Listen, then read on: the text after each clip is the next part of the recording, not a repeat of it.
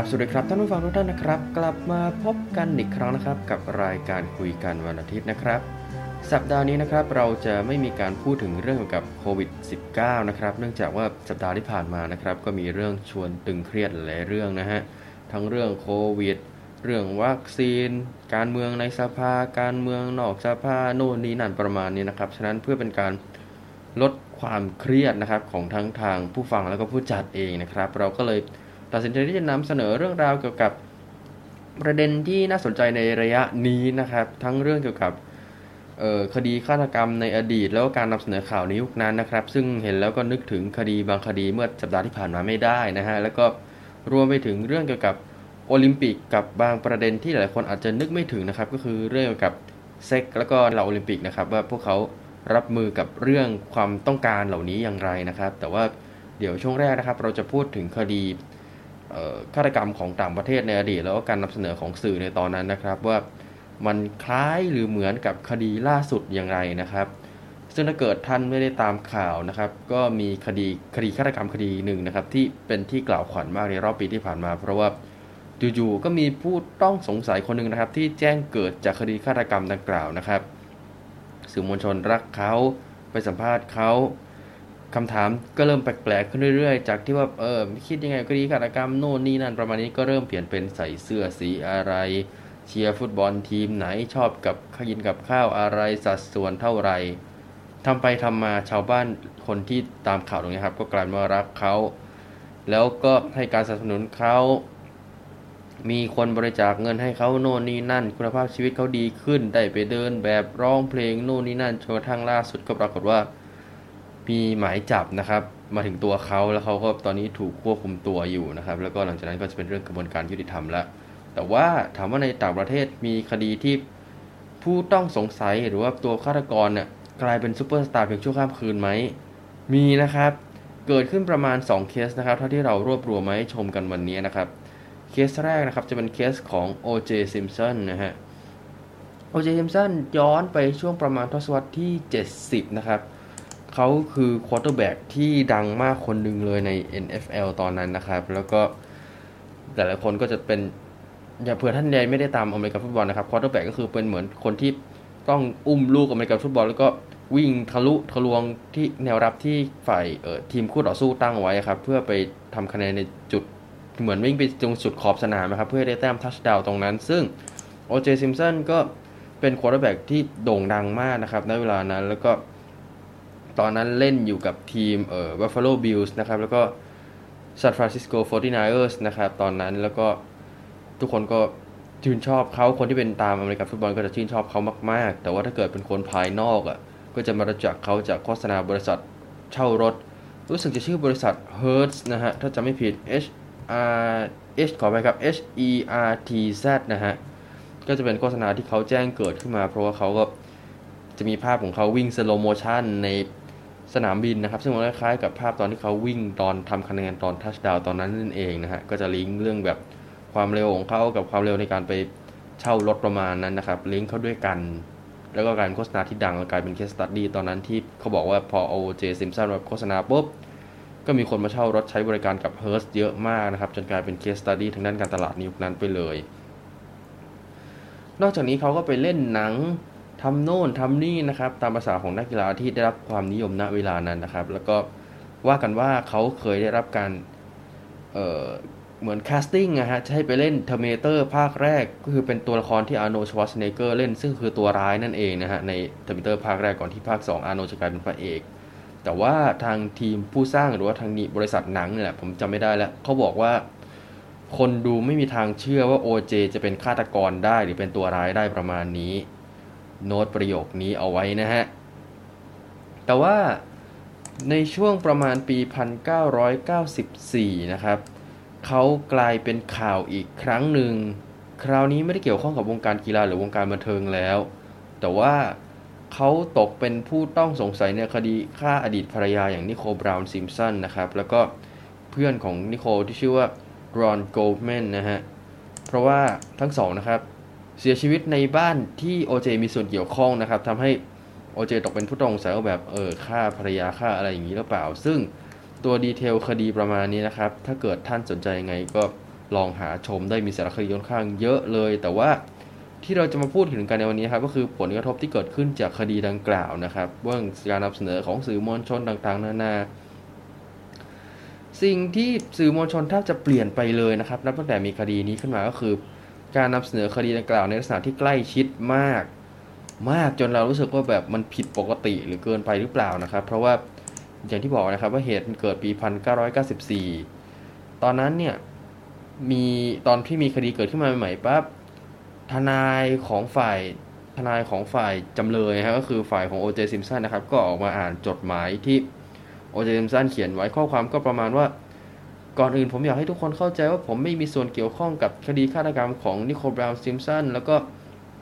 มีการอธิบายว่าแบบก่อนหน้านี้มีความขัดแย้งอะไรยังไงประมาณนี้ ระหว่างเขากับอดีตภรรยานะครับ แล้วก็มีมีการอ้อนวอนขอร้องกับสื่อว่า อย่าไปยุ่งกับลูกๆของเขาขอพื้นที่ความเป็นส่วนตัวให้กับเขานอกจากนั้นก็มีการเขียนจดหมายถึงแฟนณเวลานั้นว่าแบบเออขอโทษนะอะไรประมาณนี้ครับแล้วก็มีตอนท้ายเขียนเอาไว้ว่า ผมคงไปต่อไม่ไหวแล้ว แล้วก็เขียนประมาณว่า อย่ารู้สึกเสียใจแบบผมเลย ผมเคยมีชีวิตที่ดีมาแล้ว มีเพื่อนที่ดี ให้คุณคุณคิดถึงโอเจที่เป็นโอเจณเวลานั้น ไม่ใช่โอเจที่กำลังสับสนอยู่ณเวลานี้นะครับ คนก็เลยเข้าใจว่าแอปเปิลสุดท้ายเนี่ยเหมือนจดหมายลาตาย คนก็เลยแตกตื่นตกใจว่าแบบเฮ้ยเกิดอะไรขึ้น O.J. หายไปไหนอะไรประมาณนี้ครับ ก็เผอิญว่ามีเฮลิคอปเตอร์ของ ช่องทีวีท้องถิ่นประมาณนั้นะครับ ก็ออกลาดตระเวนแล้วหาแล้วแบบไอ้ O.J. มันมีอยู่ที่ไหนขับรถอะไรยังไงประมาณนี้จะได้ติดตามถูก เพราะว่ามีคนลือกันว่าจะฆ่าตัวตายประมาณนั้น ก็ไปพบแกขับรถอยู่บนถนนไฮเวย์ฮะก็เลยมีการแจ้งเจ้าหน้าที่โน่นนี่นั่นประมาณนี้ครับ แล้วก็ภาพที่เกิดขึ้นณเวลานั้นก็คือจะมีรถฟอร์ดบรองโก้สีขาวที่โอเจจำไม่ได้ว่าแกเป็นคนขับหรือเปล่า แต่ที่แน่มีคนอยู่ในนั้นมากกว่าหนึ่งคน แล้วก็มีคำร่ำลือกันว่า เขาเอาปืนจ่อหัวตัวเองอยู่ระหว่างขับรถ คนก็เลยตื่นเต้นฮือกันประมาณนั้น แล้วก็มีรถตำรวจประมาณ ร่วมสิบคันนะครับ ไล่ตามรถโอเจอยู่เป็นภาพณเวลานั้นนะฮะ ซึ่งแน่นอนว่าสถานีโทรทัศน์ทุกช่องนะครับถ่ายทอดภาพดังกล่าวหมด เพราะว่าเป็นภาพที่คนอยากดูประมาณนั้นนะครับ ทั้ง CNN ทั้งช่องทีวีท้องถิ่นโน่นนี่นั่นทีวีบางช่องที่กำลังถ่ายทอดบาสเกตบอล NBA อยู่นะครับ ก็มีการตัดเข้า การถ่ายทอดนะครับการไล่ล่าที่ค่อนข้างช้าตรงนี้นะครับ ออกทางทีวีเลย แล้วก็เอา NBA ไปไว้เป็นจอเล็กแทนแล้วก็ขึ้นไอการไล่ล่านี้เป็นจอใหญ่ ที่ผมว่าเป็นการไล่ล่าที่ค่อนข้างช้า เพราะรถมันก็ไม่ได้ขับเร็วมากนะฮะประมาณ 80-90 กิโลเมตรต่อชั่วโมงได้ครับเท่าที่ผมประมาณเอาครับประมาณนั้น มันก็ไม่ใช่แบบขับไล่กันเหมือนในหนังฮอลลีวูดทำให้ขับไปเรื่อยๆบนถนนไฮเวย์ตรงๆ ไม่ได้มี อะไรหวือหวาเกิดขึ้นเลย แต่คนก็ติดตามดูกัน เพราะว่าอย่างที่บอกไปแล้วว่า ไม่มีใครคิดว่าแบบโอเจจะเป็นฆาตกรได้ประมาณนั้น แล้วก็รวมไปถึงที่ว่าเขาเป็นผู้ต้องสงสัยที่มีพฤติกรรมที่น่าสงสัยมากที่สุด เพราะว่าอยู่ในบ้านเดียวกันกับผู้เสียชีวิตประมาณนั้น แล้วก็มีเรื่องที่ว่าเขาเคยเป็นนักกีฬาดัง มีชื่อเสียงประมาณนั้น คนก็เลยให้ความสนใจแล้วก็ติดตามคดีดังกล่าว รวมถึงการถ่ายทอดที่การไล่ล่านะครับ OJ Chase นะครับไปดูได้ใน YouTube นะครับ ก็จะเป็นอย่างนั้นแหละ รถฟอร์ดรองโก้สีขาวแล้วก็มีรถตำรวจขับตามมาเป็นอย่างนั้นไปเรื่อยๆ ประมาณเกือบชั่วโมงจนกระทั่งแกขับถึงบ้านนะฮะ แล้วก็ใช้เวลาประมาณ 20-30 นาทีเลยกว่าแกจะลงจากรถประมาณนั้น แต่คนก็ติดตามดูกันเรื่อยๆ เพราะว่ามันเหมือนมีนักจิตวิทยาหรือนักวิเคราะห์เกี่ยวกับสื่อครับเขาบอกว่าแบบที่คนดูกันเยอะเพราะแบบหลายๆคนไม่อยากเชื่อสายตาตัวเองว่าแบบเฮ้ยไอ้เรื่องแบบนี้มันจะเกิดขึ้นกับอดีตนักกีฬาชื่อดังขึ้นมาได้รวมไปถึง ทุกคนก็รู้ว่าจะเกิดอะไรขึ้นโอเจจะยิงตัวตายในรถหรือเปล่าประมาณนั้นนะครับ เหมือนเป็นความบันเทิงอย่างหนึ่งบนโศกนาฏกรรมของชีวิตใครหลาย ๆ คนประมาณนั้น ซึ่งหลังจากที่การไล่ล่าจบลงปั๊บหลังจากนั้นก็จะเป็นเรื่องของกระบวนการยุติธรรมแล้ว ซึ่งเหตุการณ์ที่ตามมาหลังจากนั้นก็คือ จะมีการถ่ายทอดสดนะครับ การพิจารณาคดี ทางช่องทีวีดาวเทียมที่ชื่อว่าคอร์ดทีวีประมาณนั้น แล้วก็เห็นว่าทีวีช่องธรรมดาบางช่องก็มาถ่ายทอดช่วงกลางวันด้วยครับ แทนละคร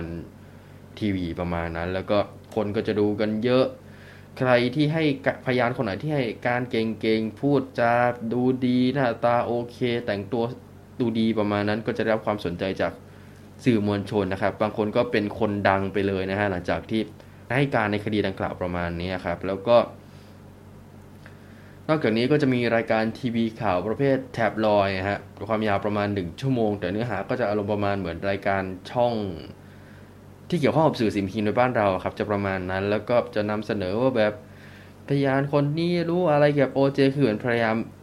ทำตัวเป็นสารซะเองว่าแบบเออให้มาให้การกับรายในรายการนะ ไม่ต้องไปขึ้นศาลไม่ต้องอะไรประมาณนั้นทำให้อาจจะรบกวนของกระบวนการยุติธรรมตรงนั้นได้ แล้วก็บางทีรายการพวกนี้ก็จะเสนออะไรแปลกๆ เช่นที่ว่า จำในเรื่องที่ผมบอกตะกี้ได้ไหมครับ ที่บอกว่ามีรถ Ford Bronco สีขาวของ OJ วิ่งผ่านไปประมาณนั้น อยู่ดีก็จะมีการจำลองเหตุการณ์ดังกล่าวขึ้นมาแบบ เออพอดีฉันจอดรถข้างทางค่ะแล้วก็เห็นรถ OJ วิ่งผ่านไปแค่เนี้ยไม่ได้มีอะไรเกี่ยวข้องกับคดีฆาตกรรมเลยแต่แค่นี้ก็มีการจำลองเหตุการณ์อะไรเกิดขึ้นมาแล้ว เพราะว่ามันหมายถึงเรตติ้งมันหมายถึงการที่หลายคนติดตามคดีดังกล่าว ทั้งที่ไม่ต้องติดตามก็ได้ประมาณนั้นนะครับ สำหรับ OJ เพราะมันก็เกี่ยวกับเรตติ้งรายการเม็ดเงินโฆษณาโน่นนี่นั่นประมาณนี้ครับทำให้สื่อแทบลอยพยายามนำเสนออะไรลักษณะดังกล่าวออกมานะครับ ซึ่งถ้าเกิดถามผมว่าผมมองว่ามันคือเอ่อ the day the journalism die ครับในกรณีของอเมริกา เพราะว่ามันก็ทำให้สื่อต่างๆ มานำเสนอคดีนี้แบบไม่จำเป็นเสนอทุกวันเสนอแบบทีๆเพื่อจะได้เรตติ้งประมาณนั้น แล้วก็อย่างที่บอกครับว่าพยาน ทนาย ผู้พิพากษาประมาณนี้ก็กลายเป็นตัวละครที่เกี่ยวข้องกับคดีคนก็จะวิเคราะห์กันว่าแบบเฮ้ยไอ้หมอนี่มันอย่างนั้นไอ้หมอนั่นมันอย่างนี้ประมาณนี้แล้วก็มีถึงกับมีการถ่ายทอดสดการพิจารณาคดีเป็นรายวันเลยครับ ซึ่งเราก็รู้สึกว่าแบบมันเกินไปไหมมันอะไรประมาณนี้ครับ อันนี้ก็เป็น case study ของ O.J. Simpson นะครับ ซึ่งถ้าเกิดท่านอยากรู้ว่า ผลคดีจบลงยังไงลองไปหาอ่านดูได้ แต่ผมบอกไว้ก่อนเลยว่าแบบ นึกไม่ถึงว่ามันจะจบกันแบบนี้ตัดสินกันอย่างนี้เลยฮะลองอ่านดูนะครับ อีกเคสหนึ่งนะครับก็คือเคสของคุณอิซเซซากาวะนะครับเคสของคุณอิซเซซากาวะเป็นเคสที่แกไปเรียนต่อที่ฝรั่งเศสนะครับ แล้วก็แกก็ไปฆ่าเพื่อนผู้หญิงของแกที่แกรู้จักคนหนึ่งแล้วก็กินศพนะฮะเป็นเคสกินศพที่ค่อนข้างโด่งดังในช่วงประมาณทศวรรษที่ 80 นะฮะ แล้วก็ผมรู้จักคดีนี้ครั้งแรกจากเพลงเอ่อ La f o l i ของวง The Stranglers นะครับ แล้วก็หลังจากนั้นก็ได้มีโอกาส รายละเอียดคดีคร่าวๆนะครับ ซึ่งผมจะไม่ลงดีเทลตรงนั้นอย่างที่บอกไปแล้วนะครับ แต่ว่าสิ่งที่เกิดขึ้นหลังจากนั้นก็คือ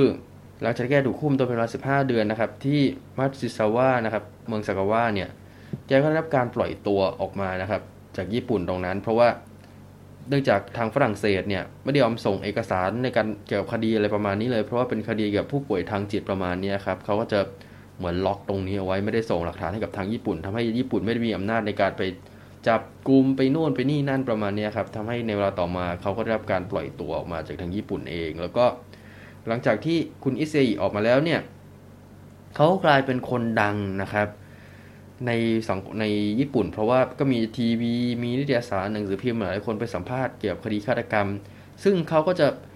เหมือนเปิดเผยนะฮะเล่าคดีฆาตกรรมแบบตรงไปตรงมาว่าแบบเขาฆ่ายังไงกินศพทำไมอะไรยังไงประมาณนั้นนะครับ อธิบายดีเทลโดยละเอียดเลย แล้วก็หลังจากนั้นก็รับเชิญไปเป็น commentator ตามรายการทีวี ไปออกเกมโชว์ออกรายการทำอาหาร ซึ่งอันนี้คือแบบ โอ้โห คุณเอาฆาตกรที่แบบฆ่าแล้วกินศพเพื่อนผู้หญิงแล้วไปออกรายการทำอาหารเนี่ยคือแบบอู้แล้วก็มีหลังจากนั้นก็เป็นเหมือน นักวิจารณ์เหมือนนักชิมประมาณนั้นนะครับ เขียนลงคอลัมน์นิดลงนิตยสารประมาณนั้นด้วย แล้วก็มีการไปเล่นหนังโป๊ก็มีซึ่งในแหล่งข้อมูลที่ผมได้มาเขาบอกว่าพล็อตก็คือเหมือนเขากินแบบหรือมีฉากกัดเพื่อนที่เป็นนักแสดงผู้หญิงด้วยประมาณนั้น แล้วก็มีเขียนหนังสือ 19 เล่ม เขียนมีส่วนเกี่ยวข้องกับการทำ graphic novel หรือหนังสือการ์ตูนประมาณนั้น แล้วก็ รายได้จากตรงนี้ครับที่เขาไปออกสื่อทำโน่นทำนี่ครับทำให้เขาเลี้ยงตัวเองไปได้สักระยะหนึ่ง แล้วก็อย่างที่ประวัติของคุณอิซิก่อนหน้านี้ก็คือเหมือนเป็นลูกคนรวยครับทำให้เขาก็ได้รับมรดกตกทอดที่พ่อแม่ทิ้งไว้ประมาณนั้น แต่ว่าพอเวลาผ่านไปชื่อเสียงของเขาก็ลดลง เงินมรดกที่เก็บไว้ก็ร่อยหรอ ทุกวันนี้ต้องอาศัยอยู่ในพื้นที่เหมือนเออ เขาบอกเป็น Public Housing ครับคือเป็นพื้นที่เป็นอาคารที่ภาครัฐบาลจ้างขึ้นมา เพื่อให้ผู้มีรายได้น้อยเข้าไปอยู่ตรงนั้นนะครับ แล้วก็ต้องอยู่ได้ด้วยเงินบำนาญสวัสดิการประมาณนั้น ทุกวันนี้เขาตรวจพบเบาหวานนะครับ แล้วก็ไม่สามารถรับประทานอาหารได้อีกต่อไปนะครับ ทางปากครับคือเหมือนก็คือเหมือนต้องใช้เหมือนเออสายยางนะครับ ในการให้อาหารประมาณนั้นนะครับ ซึ่งหลายคนก็บอกว่าแบบเออกรรมตามสนองเออประมาณนี้หรือเปล่านะครับ แต่ว่า ทั้ง2เคสเนี้ยก็เป็นเคสที่ของฆาตกรหรือผู้ต้องสงสัยที่ว่าเป็นฆาตกรเนี่ยที่ได้รับการถูกพูดถึงกล่าวขวัญ แล้วก็นำเสนอผ่านทางสื่อมวลชนมากจนกลายเป็นเซเลบริตี้ไปเลยนะครับเคสของ O.J. โอเคแหละเขาเป็นคนดังเป็นอะไรอย่างนี้อยู่แล้ว แต่ว่าอย่างที่บอกไปว่า พยาน ทนาย ผู้พิพากษาอะไรต่างๆ เป็นข่าวขึ้นมาเลยนะครับ คือเหมือนเป็นเซเลบริตี้เลยที่มีคนติดตามให้ความสนใจมากจนผิดสังเกตรวมไปถึงรายการทีวีแนวแท็บลอยอย่างที่บอกไปแล้วว่า เสนอคดีแบบนี้ทุกวันทั้งที่ไม่มีอะไรต้องเสนอเลยประมาณนั้นก็ยังจะเอามาพูดอีกประมาณนั้น แล้วก็เคสของคุณอิซเซอันนี้น่าสนใจมากผมพยายามหา detail แล้วแต่ว่าเอกสารที่เป็น detail จริงๆอะมันจะมี paper วิชาการตรงนั้นอยู่ ซึ่งผมยัง ไม่สามารถเข้าไปดูได้ประมาณนั้นนะครับ แต่เขาก็จะแต่เอากว้างๆเลยก็คืออย่างที่บอกไปว่า พอเสร็จจากคดีฆาตกรรมปล่อยตัวออกมาปุ๊บก็มีสื่อมีอะไรต่างๆไปสัมภาษณ์แล้วก็ไปออกเกมโชว์ออกรายการทำอาหารอะไรต่างๆ ซึ่งเราก็รู้สึกว่าแบบเฮ้ยมัน มันไม่น่าใช่อะถ้าเกิดถามเรานะในเรื่องของการที่ให้ฆาตกรไปเป็นเซเลบริตี้เป็นอะไรประมาณนี้สรุปไม่ง่ายก็คือปัญหาแบบเนี้ยมันไม่ใช่ปัญหาที่เกิดขึ้นแค่กับบ้านเราอย่างเดียว แต่มันเกิดขึ้นกับหลายประเทศในโลก ซึ่งเราก็ต้องหาคำตอบกันต่อไปว่า เราจะแก้ไขปัญหาดังกล่าวอย่างไรนะครับ หรือว่ามันอาจจะเป็นปัญหาแนวไก่กับไข่ที่ว่า เออพอนำเอาเอาผู้คนพวกนี้มาออกแล้วเรตติ้งมันขึ้นเขาก็เลยต้องเอาคนพวกนี้มาออกขึ้นซ้ำๆเพื่อให้เรตติ้งมันวิ่งขึ้นไปเรื่อยๆประมาณนั้นนะครับ ก็คือ มันเรตติ้งมันขึ้น เพราะคนดูจริง ๆ หรือว่าเพราะรายการพวกนี้เอามาออกแล้วคนดูไม่มีทางเลือกก็เลยต้องนั่งดูไปเรื่อยๆประมาณนี้ อันนี้ก็เป็นปัญหาที่ต้องหาคำตอบกันต่อไปนะฮะในเรื่องของสื่อ จะได้ทำสื่อและการนำเสนอข่าวประมาณนี้นะครับ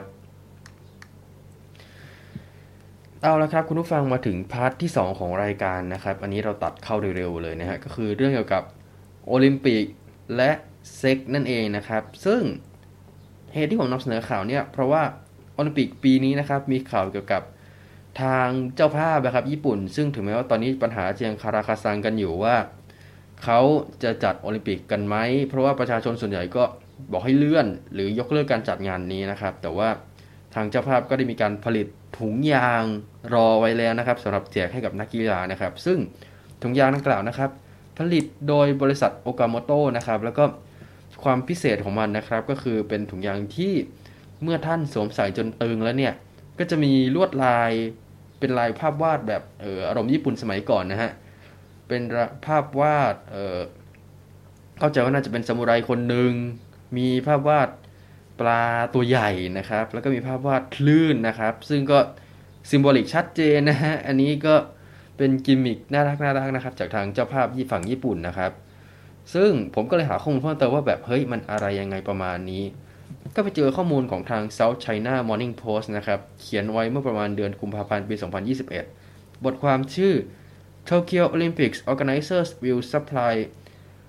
150,000 condoms but urge athletes to keep their distance นะครับ หรือว่าผู้จัดงานโอลิมปิกจะแจกถุงยางจำนวน 150,000 ถุงนะครับ ให้กับนักกีฬาแต่ว่าขอร้องนักกีฬาให้เว้นรักษาระยะห่างกันด้วย แล้วมันจะทำได้จริงเหรอ ตามเนื้อข่าวนะครับ ระบุว่ากฎกติกาที่ทางเจ้าภาพปีนี้นะครับ ระบุไว้นะครับในไกด์บุ๊กประจำปีก็คือ ห้ามมีการพบปะทางสังคม ห้ามเช็คแฮนด์ห้ามกอดนะครับ แต่ว่าในทางกลับกันก็มีการแจกถุงยาง 1 5 0 0 0 0 ถุงคนก็เลยกันแบบ มันจะรักษาระยะห่างกันได้หรือทำไมถึงต้องมาทำอะไรกันอย่างนี้ประมาณนั้น แล้วก็มีการระบุต่อยนะครับว่านักกีฬาจะถูกเชิญออกจากการแข่งขันทันที ถ้าเกิดมีการละเมิดกฎเกี่ยวกับการเว้นระยะทางสังคม แล้วก็การป้องกันเชื้อโควิด -19 ประมาณนี้นะครับ ซึ่งในกฎดังกล่าวนะครับ ระบุไว้ว่านักกีฬาจะมีการเข้าไปตรวจเชื้อไวรัสทุก ๆ 4 วันที่อยู่ที่นั่นนะครับ แล้วก็ถ้าเกิดเจอเชื้อโควิด -19 ปุ๊บก็จะถูกห้ามเข้าร่วมการแข่งขันทันทีนะฮะ อันนี้ก็ต้องเป็นเรื่องที่ต้องระวังกันนะครับ แล้วก็ จากนั้นก็จะมีกฎอื่นๆ อย่างที่บอกไปแล้วนะครับ ว่าให้รักษาระยะห่างทางสังคมให้ป้องกันการติดเชื้อโน่นนี่นั่นประมาณนี้ แต่ว่า คนก็สงสัยว่าแล้วจะแจกถุงยางไปเพื่ออะไรประมาณนี้ฮะว่าตั้ง1 5 0 0 0 0ถุงก็ไม่ใช่น้อยๆเลยนะครับ คนและนอกจากนี้นะครับ คนญี่ปุ่นก็นึกถึงเคสอาเบะโนมาสก์นะครับ ซึ่งเป็นเคสที่ชินโซอาเบะอดีตนายกรัฐมนตรีนะครับ ประกาศที่จะ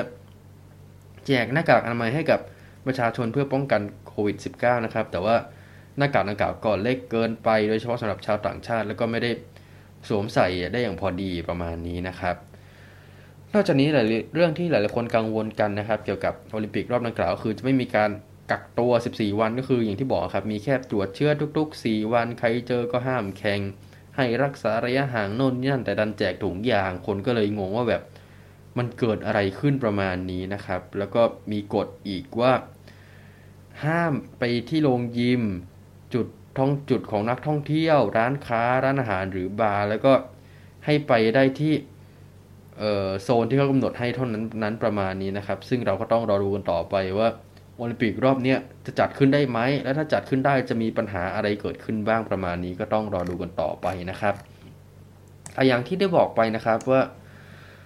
ผมก็เพิ่งทราบเหมือนกันว่าโอลิมปิกเนี่ยมันมีแจกถุงยงถุงยางอะไรด้วยก็เลยไปหาข้อมูลว่าแบบเฮ้ยมัน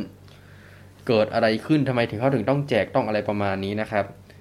ก็เลยเจอ 2 บทความนะครับเป็นบทความของทางเว็บ b u z z e l c o m กับเว็บ ESPN นะครับ เดี๋ยวนี้ผมจะพูดถึงเว็บ b u z z e l ก่อนนะครับ บทความของเว็บ b u z z e l นะครับ เขียนเอาไว้ในปี 2018 นะครับ ว่าชื่อบทความนะครับ ชื่อ Here's what sex is really like in the Olympic Village นะครับ ก็คือเหมือนแบบเออเรื่องเซ็กในหมู่บ้านนักกีฬาโอลิมปิกประมาณนั้น เขียนไว้ประมาณปี 2018 นะฮะเขาระบุว่าในระยะหลังมานี้เนี่ยอินเทอร์เน็ตคนในอินเทอร์เน็ตเริ่มให้ความสนใจเกี่ยวกับเรื่องของเซ็กในหมู่บ้านนักกีฬาโอลิมปิกประมาณนี้ เพราะว่าบริษัทถุงยางอะไรต่างๆก็เริ่มโม้แล้วแบบเออสนับสนุนโน่นนี่นั่นประมาณนี้เป็นสปอนเซอร์คล้ายๆเคสตะกี้ครับของบริษัทโอกาโมโตะฮะสำหรับ โอลิมปิกรอบโตเกียวถ้าเกิดได้จัดนะฮะ นอกจากนี้คนก็เลยสงสัยกันว่าแบบ เฮ้ยทำไมมันนักกีฬาใช้ชีวิตอะไรกันยังไง โดยเฉพาะเรื่องอารมณ์ทางเพศประมาณนี้ครับ ซึ่งบทความดังกล่าวก็เล่าต่อว่า ประวัติการแจกถุงยางนะครับ เริ่มต้นตั้งแต่ปี 2531 หรือ 1988 นั่นแหละ ในโอลิมปิกที่กรุงโซลประเทศเกาหลีใต้ตอนนั้นนะครับ ซึ่งความพีคก็คือพอแจกปั๊บก็ พอแจกปั๊บหลังจากนั้นเจ้าหน้าที่ก็ไปพบถุงยางใช้แล้วประมาณนั้นะครับ วางเกลื่อนหยุดบนหลังคาของอาคารที่พักนักกีฬาประมาณนั้นทำให้ทางโอลิมปิกต้องออกกฎเลยว่า ห้ามมีเซ็กกันในที่โล่งแจ้งประมาณนั้นนะครับก็คือเปิดมาปีแรกก็พีคเลย อันนี้เป็นข้อมูลจากนิตยสาร Times Magazine นะฮะ ซึ่งหลังจากนั้นเนี่ย ก็มีการแจกถุงยางให้กับนักกีฬาเรื่อยๆนะครับเพื่อป้องกันโรคเอดส์โรคอะไรประมาณนั้นที่กำลังเป็นกระแสอยู่นะเวลานั้นนะฮะก็คือประมาณช่วงปลายยุค 80 แล้วก็หลังจากนั้นนะครับก็ จะมีการแจกถุงยางอีกเรื่อยๆนะครับเดี๋ยวจะพูดถึงจำนวนต่อไปว่าในโอลิมปิกแต่ละครั้งมีการแจกถุงยางเท่าไหร่อะไรยังไง แต่ว่าอย่างที่บอกไปว่าบริษัทถุงยางครับก็จะมีการ โปรโมทโฆษณาใหญ่โตแบบเออปีนี้สนับสนุนถุงยางให้กับนักกีฬาคนก็เลยเฮือกแบบเฮ้ยมันมีเรื่องแบบนี้ด้วยหรืออะไรประมาณนี้ครับ เช่นปีโอลิมปิกปี 2012 ที่ลอนดอนนะครับสปอนเซอร์ตอนนั้นก็คือบริษัทดูเร็กส์นะฮะ แล้วก็เขาเล่าต่อว่าในที่โอลิมปิกที่ริโอเดจานิโรตอนนั้นนะครับ ปี 2016นะฮะ ตอนนั้นมีเรื่องเกี่ยวกับกระแสไวรัสซิก้าด้วยครับ ซึ่งมันก็ติดต่อทางด้วยแบบทางเพศสัมพันธ์ประมาณนี้ครับทำให้ยอดถุงยางนะครับ พุ่งสูงไปถึง 450,000 ถุงด้วยกันนะครับ แล้วก็มีหนึ่งในนั้นไอใน 450,000 ถุงเนี่ยก็จะเป็นถุงยางสำหรับผู้หญิงประมาณ 100,000 ถุงนะครับ แล้วก็อันนี้คือเฉพาะในส่วนของนักกีฬานะครับ แต่ว่าถ้าเกิดเป็นในส่วนของประชาชนทั่วไปในเมืองสำหรับช่วงที่มีกิจกรรมโอลิมปิกเนี่ย ก็จะมีการแจกถุงยางถึง 9 ล้านถุงด้วยกันนะครับ ถือว่าเยอะมากนะฮะ แล้วก็นอกจากนี้นะครับ ในส่วนของกีฬาโอลิมปิกฤดูหนาวนะครับ ที่เมืองพยองซังนะครับ ประเทศเกาหลีใต้เนี่ย ซึ่งคือปี 2018 ที่เขาได้เขียนบทความนี้ขึ้นมาเนี่ย จะมีการแจกถุงยาง 1 1 0 0 0 0 ถุงด้วยกันนะครับ ให้กับนักกีฬา 2,925 คน เดี๋ยวเราลองคำนวณกันเล่นๆนะครับ 1 1 0 0 0 0 ถุงหาร 2,925 นะฮะ ตกคนละ 37 ถุงด้วยกันนะครับ ซึ่งก็ถือว่าเยอะมาก แต่ว่าเอาข้าจริงก็คงผลิตเผื่อไว้อะเผื่อเจ้าหน้าที่เผื่อขาดเผื่อเหลือเผื่อเกินประมาณนี้ด้วยครับ ก็เลยมีการผลิตออกมาในจำนวนดังกล่าวแล้ว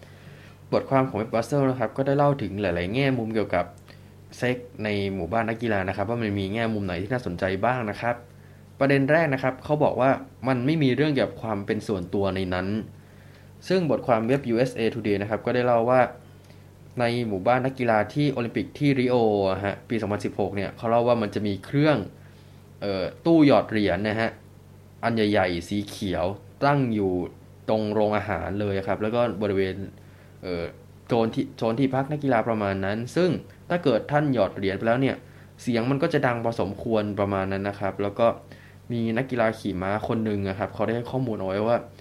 เออ คุณต้องไปหยอดเหรียญนะและเสียงมันค่อนข้างดังพอสมควร ผมก็แบบเออไปหยิบไปอะไรอย่างนี้นิดๆหน่อยๆเหมือนกันประมาณนี้ครับ แล้วก็ออกมาทำให้เรื่องพวกนี้คือเหมือนพอไปหยอดตู้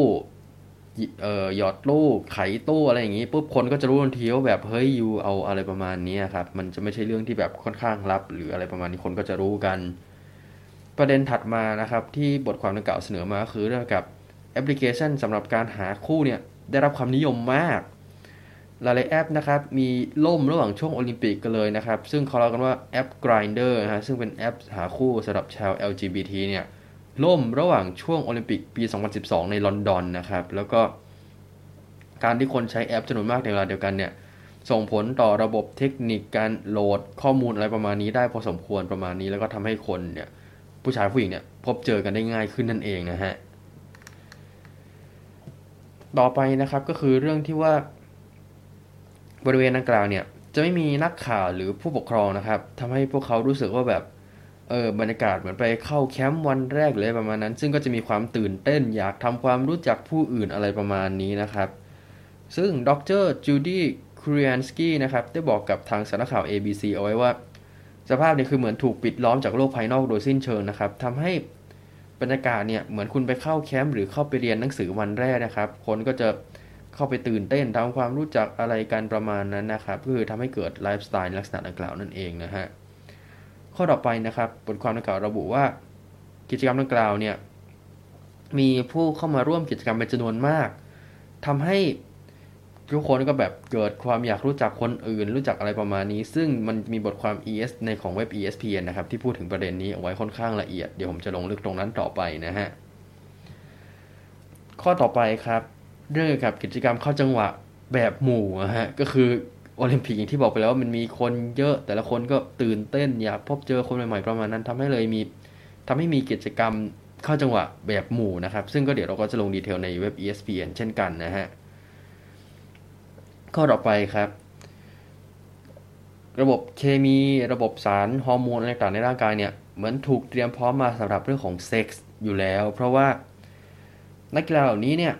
ต้องกินอาหาร 9,000 แคลอรี่ต่อวัน ต้องฝึก ต้องโน่น ต้องนี่ แล้วก็จะมีเรื่องของฮอร์โมนเอนดอร์ฟิน แล้วก็อะดรีนาลีนนะครับ ที่จะถูกหลั่งออกมาเวลาแข่งขันกีฬาประมาณนั้น ซึ่งปัจจัยในเรื่องของระบบเคมีในร่างกายอย่างเงี้ย มันเอื้ออำนวยต่อการก่อให้เกิดเซ็กค่อนข้างมากพอสมควรนะครับ ดรคูริยันสกี้ก็ได้บอกเอาไว้นะครับ เขาบอกว่าความเครียด ฮอร์โมน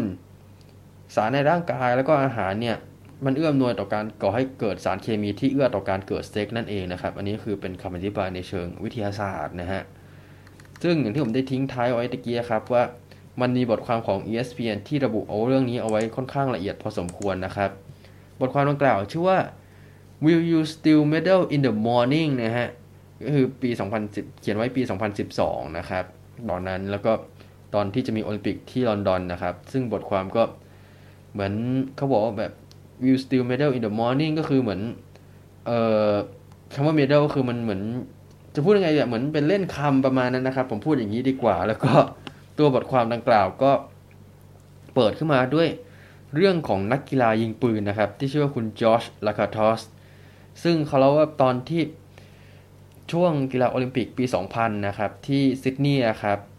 เขาอยู่กับเพื่อนนักกีฬาชาวยิงปืนนะครับ ก็เสร็จกิจกรรมและ ทางประเทศที่เขาสังกัดอย่างอเมริกา แล้วก็ทางคณะกรรมการโอลิมปิกก็บอกว่าแบบเออยูคืนกุญแจคืนอะไรได้ไหมประมาณนั้นมันจบยูแข่งเสร็จอยู่อะไรประมาณนี้แล้ว แต่เขาไม่ยอมคืนเพราะเขารู้ว่าเดี๋ยวหลังจากนั้นจะมีไฮไลท์รออยู่ เขาก็เลยไม่คืนแล้วก็มีการแอบแงะประตูเพื่อเข้าจะไปเข้าไปในนั้น ซึ่งแม่บ้านก็บอกว่าแบบ อืมไอก็ไม่แคร์เนาะยูจะแง่ประตูอะไรอย่างงี้ยูอยากแง่ยูแง่ไปเลยประมาณนั้นนะครับ แล้วก็ หลังจากนั้นไม่นานนะครับ ก็หลายคนก็เริ่มรู้ข่าวแล้ว ว่าแบบไอ้บ้านนักกีฬาบ้านเนี้ยมันโล่งอยู่เพราะไอ้พวกนี้มันแข่งเสร็จไปแล้ว ตรงนี้มันก็จะเลยโล่งๆประมาณนั้นทำให้แต่ละคนที่ทราบข่าวนะครับ ก็เข้ามาใช้พื้นที่ดังกล่าวนะครับ ในการประกอบกิจกรรมเข้าจังหวะประมาณนั้น แล้วก็มีสมญานามเลยนะครับ ว่าเป็นคือ shooters house หรือว่าบ้านของนักกีฬายิงปืนนะฮะยิงอะไรก็ไม่ทราบนะฮะแต่ว่าคุณลากาทอสก็ได้เล่านะครับว่า วันดีคืนนี้ก็จะมีนักกีฬาผู้หญิงที่เป็นนักกีฬาวิ่งผลัด4คูณร้อยครับจากประเทศในแถบสแกนดิเนเวียนซึ่งหน้าตาดีมากนะครับ เข้ามาในบ้าน ซึ่งเขาก็ตกใจว่าเฮ้ยไม่กี่วันก่อนยังดูคนพวกนี้วิ่งแข่งกันอยู่เลยเหรอตอนนี้ก็มาแบบมาประกอบกิจกรรมเข้าจังหวะกับนักกีฬายิงปืนของพวกเราแล้วอะไรประมาณนี้ครับ ซึ่งเขาก็ได้บอกต่อนะครับ ว่าแบบเหมือนเปิดซ่องในหมู่บ้านนักกีฬาโอลิมปิกเลยไม่ได้เห็นการแบบ เสพสมบ่มิสมอะไรประมาณนั้นเยอะมากมายขนาดนี้นะครับ แล้วก็ บทความก็ได้เล่าต่อว่าหมู่บ้านนักกีฬาโอลิมปิกเนี่ยมันจะเหมือนเมืองเล็ก ๆ เมืองหนึ่งเลยก็คือจะมีคอนโดจำนวนมากที่เป็นอาคารนักกีฬาครับอาคารขนาดกลาง บ้านเล็ก ๆ ก็มี แล้วก็มีเรื่องของร้านอาหาร ร้านตัดผม ร้านตู่เกม สถานเต้นรำแล้วก็ห้องสำหรับนั่งดูทีวีประมาณนี้ครับแต่ว่าสิ่งหนึ่งที่ขาดหายไปอย่างที่บอกไปแล้วก็คือ เรื่องของความเป็นส่วนตัวนะครับทำให้อย่างที่บอกไปแล้วว่า พอมีคนรู้ว่าแบบเฮ้ยอาคารนี้ว่างบ้านนี้ว่างนะครับ คนก็จะเริ่มแห่กันเข้ามาและมาทำอะไรโน่นนี้นั่นประมาณนี้นครับมาประกอบกิจกรรมเข้าจังหวะกันอย่างที่บอกไปแล้ว บทความได้เล่าต่อนะครับว่า โดยปกติแล้วเนี่ยจะมีนักกีฬาประมาณ 10,000 คนนะครับ ที่จะเข้าร่วมกีฬาโอลิมปิกฤดูร้อน แล้วก็นักกีฬาประมาณ 2,700 คนที่จะเข้าร่วมโอลิมปิกฤดูหนาว ซึ่งก็ไม่ได้จัดพร้อมกันนะครับ อย่างที่หลายคนทราบกันดีแล้ว แล้วก็สถิติของถุงยางในรอบก่อนๆมานะครับ ก็คือ ปี 2000 นะครับ ที่จัดที่ซิดนีย์ประเทศออสเตรเลีย มีการแจกถุงยางประมาณ 70,000 ถุง แต่นั่นก็ไม่พอทำให้มีการผลิตขึ้นมาอีกล็อตล็อตที่ 2 นะครับจำนวน 20,000 ถุงนะครับ แล้วก็ตอนหลังก็เลยเป็นมาตรฐานไปแล้วว่าต้องมีการแจกถุงยาง 1 0 0 0 0แสนถุงต่อกีฬาโอลิมปิก 1 ครั้งนะครับ ซึ่งอันนี้ก็เป็นสถิติที่ว้าวมากนะฮะ แล้วก็นักกีฬาบางคนก็จะพูดแซวกันว่า เออ what happens in the village stay in the village ก็คือเหมือนแบบอะไรที่มันเกิดในหมู่บ้านนักกีฬาโอลิมปิกก็ให้มันอยู่ตรงนั้นไปแหละไม่ต้องอะไรแค่ระคายออกมาประมาณนั้น เพราะมันก็มีเรื่องที่เหลือเชื่อพอสมควรอยู่ในนั้นนะครับ ซึ่งไรอันลอชนะครับซึ่งเป็นนักกีฬาว่ายน้ำเหรียญทองนะครับ ก็ได้ระบุเอาไว้ว่ามีเซ็กเกิดขึ้นในหมู่บ้านนักกีฬาโอลิมปิกค่อนข้างมาก ตีซะว่าประมาณ 70-75%ของนักกีฬาทั้งหมดเลย แล้วเขาก็บอกว่าแบบ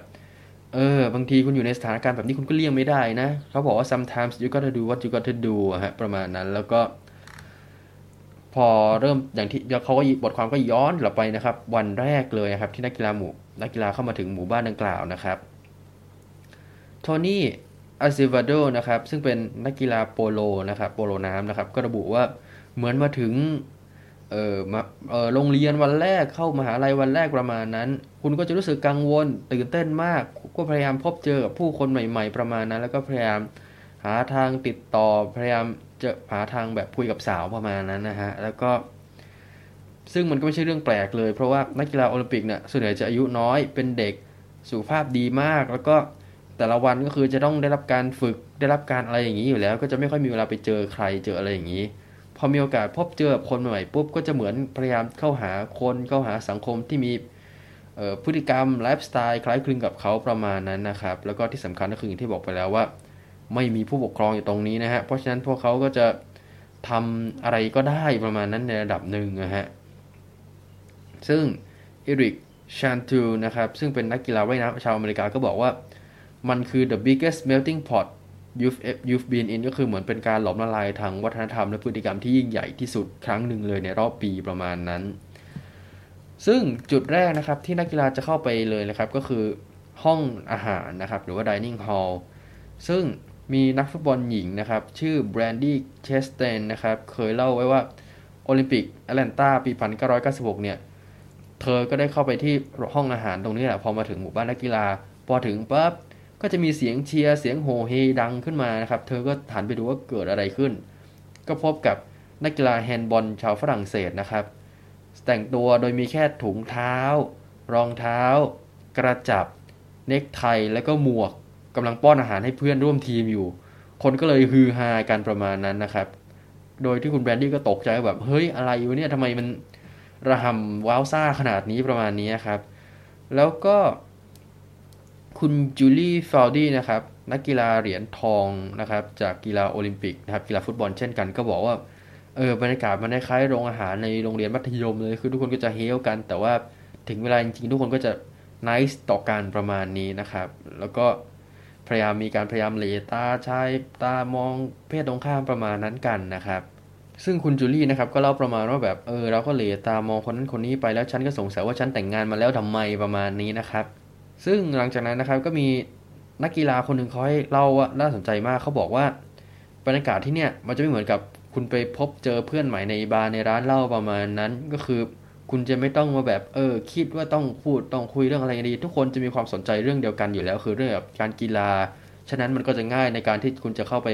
พบปะทำความรู้จักเพื่อนใหม่คุยเรื่องการซ้อมกีฬาคุยเรื่องโน่นเรื่องนี่ประมาณนั้น ก็คือส่วนใหญ่จะเริ่มว่าแบบ เออ เล่นกีฬาอะไรกันเหรอหรืออะไรยังไงประมาณนั้นหลังจากนั้นก็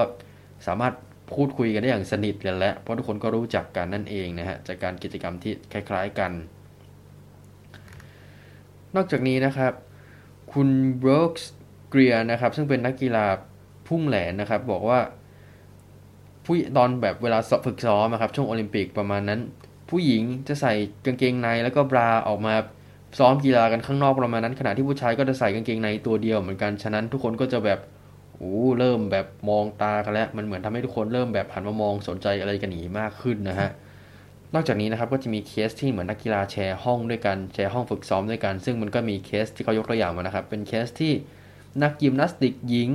มาอยู่ร่วมกันกับนักกีฬาโปโลน้ำชาย แล้วก็นักกีฬายูโดชายประมาณนั้นนะครับ ซึ่ง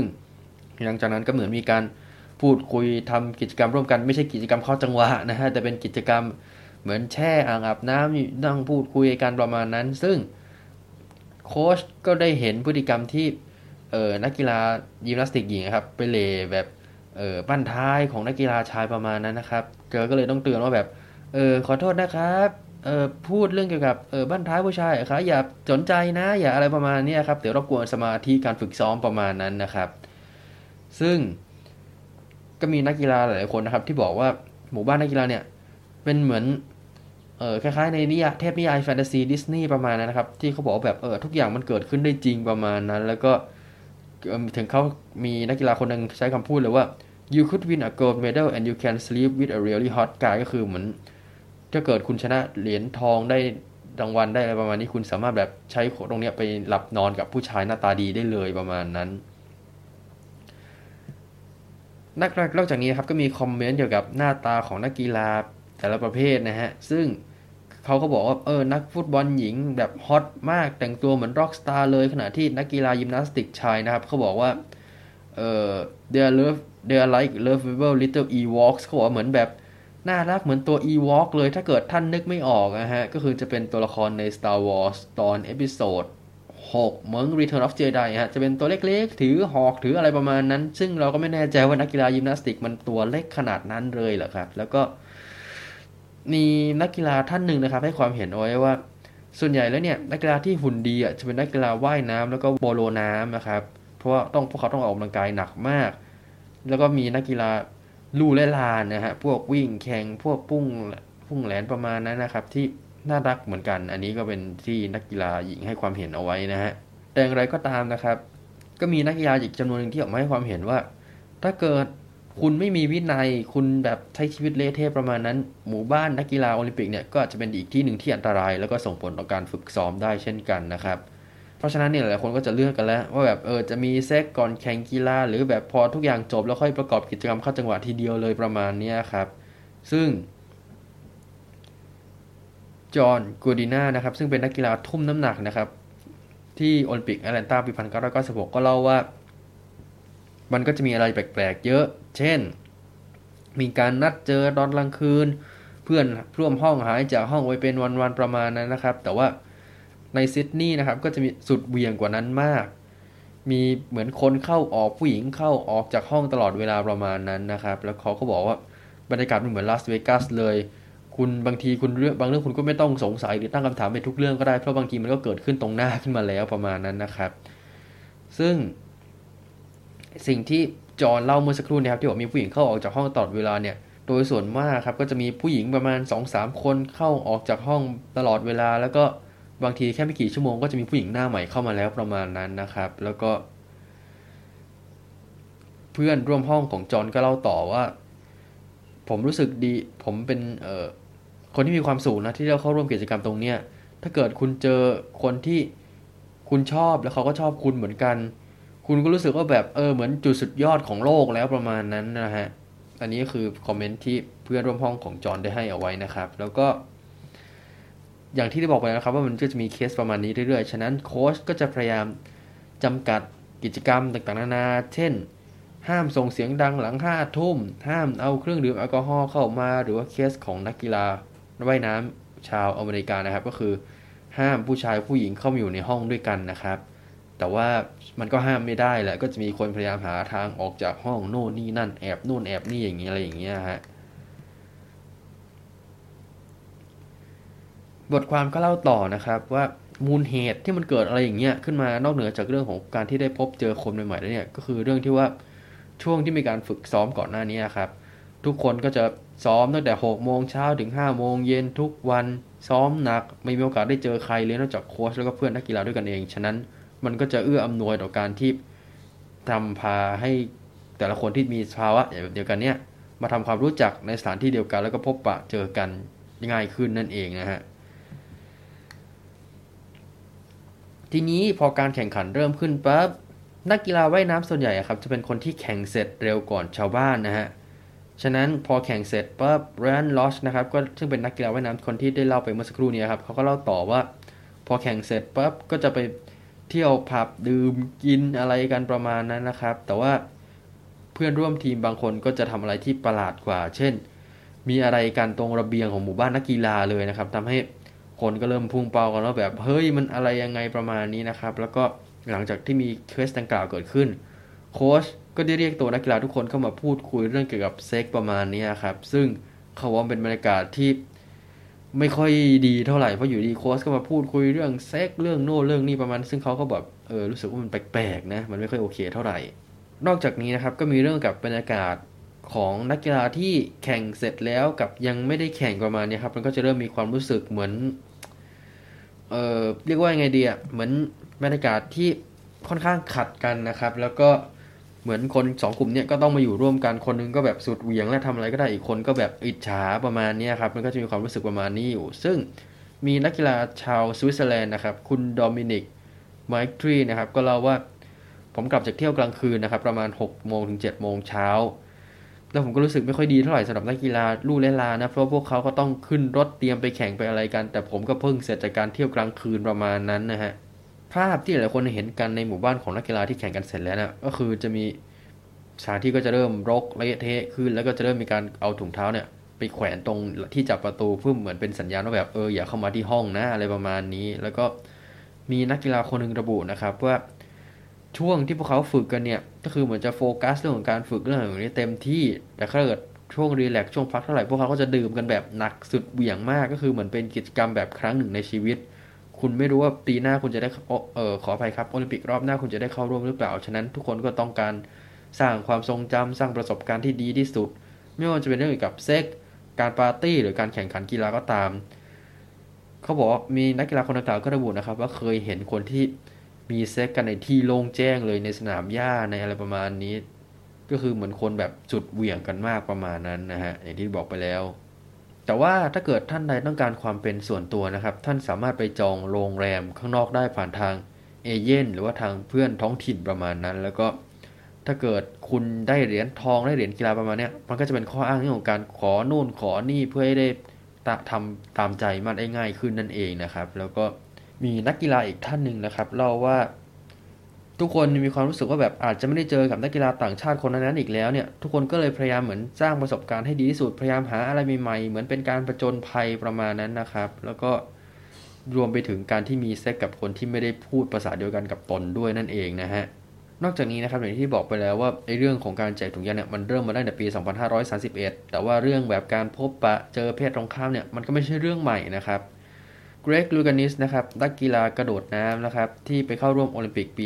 1976 ที่มอนทรีออลแคนาดานะครับ เคยเล่าว่า ตอนนั้นเนี่ย พอทุกอย่างจบลงปั๊บ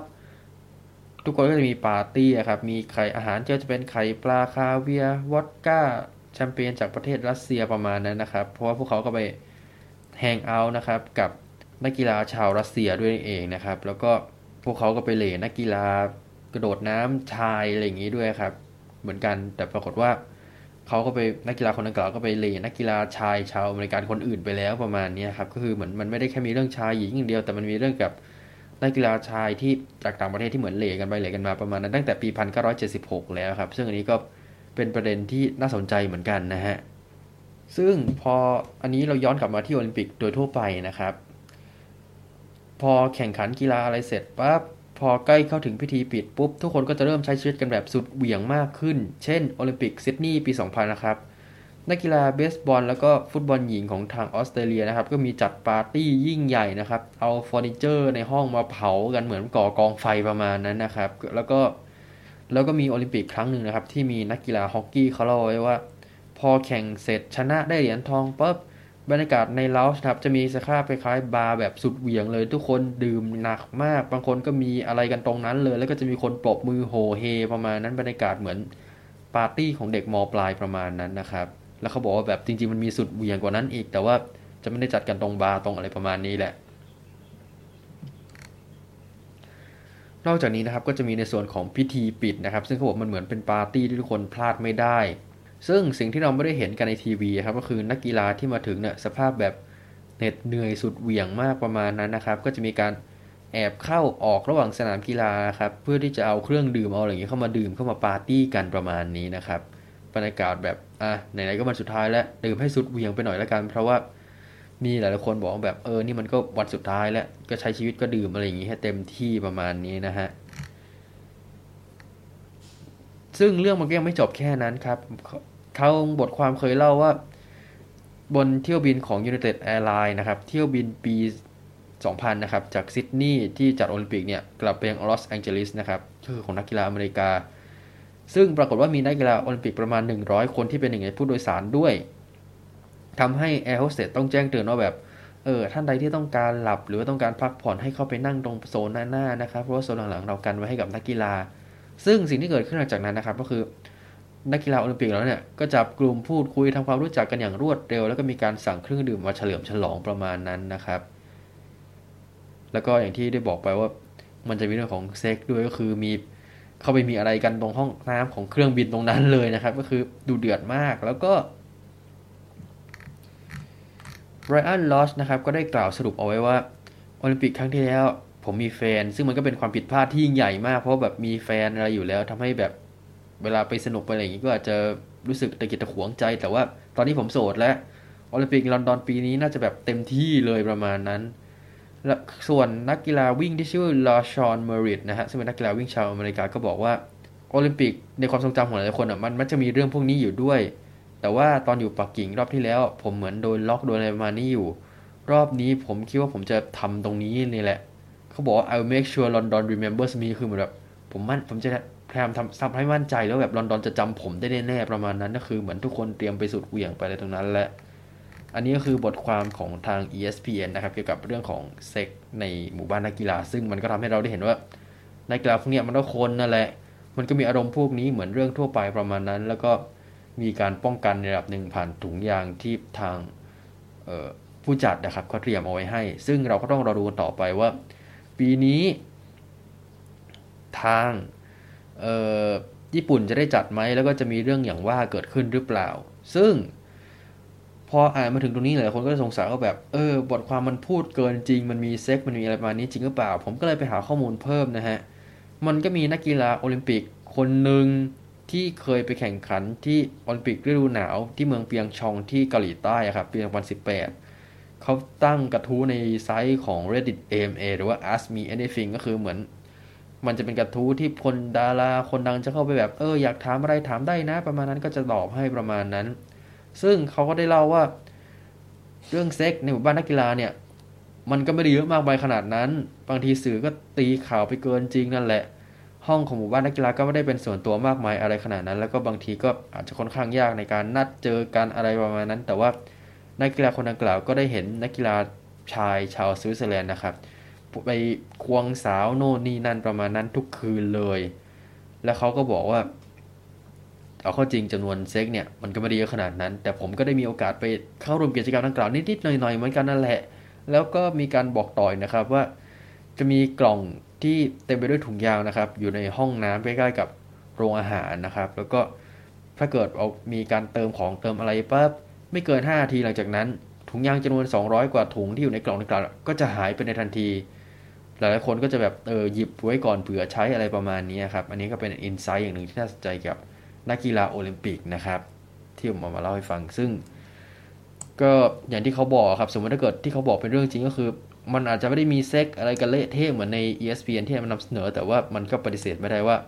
มันคือเรื่องจริงที่เกิดขึ้น แล้วมันก็เป็นเรื่องธรรมชาติอย่างหนึ่งนั่นแหละของมนุษย์เพราะอย่างที่บอกไปแล้วนักกีฬาพวกนี้เนี่ยฝึกหนักทำกิจกรรมโน่นนี่นั่นมาโดยตลอดหลายเดือนนะครับฉะนั้นพอ มีโอกาสที่ทำให้เขาไปพบเจอคนข้างนอก มีบรรยากาศที่เอื้ออำนวยฮอร์โมนที่พร้อมก็จะทำให้เกิดเหตุการณ์ดังกล่าว ซึ่ง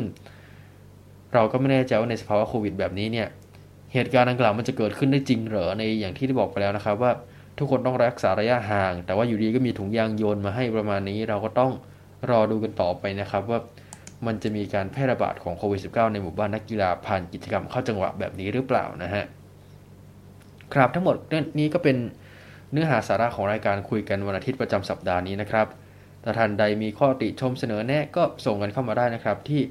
escapefromadworld@yahoo.com นะครับ หรือไปที่เพจฮอนฮูกตาโตพอดแคสต์ใน Facebook นะครับ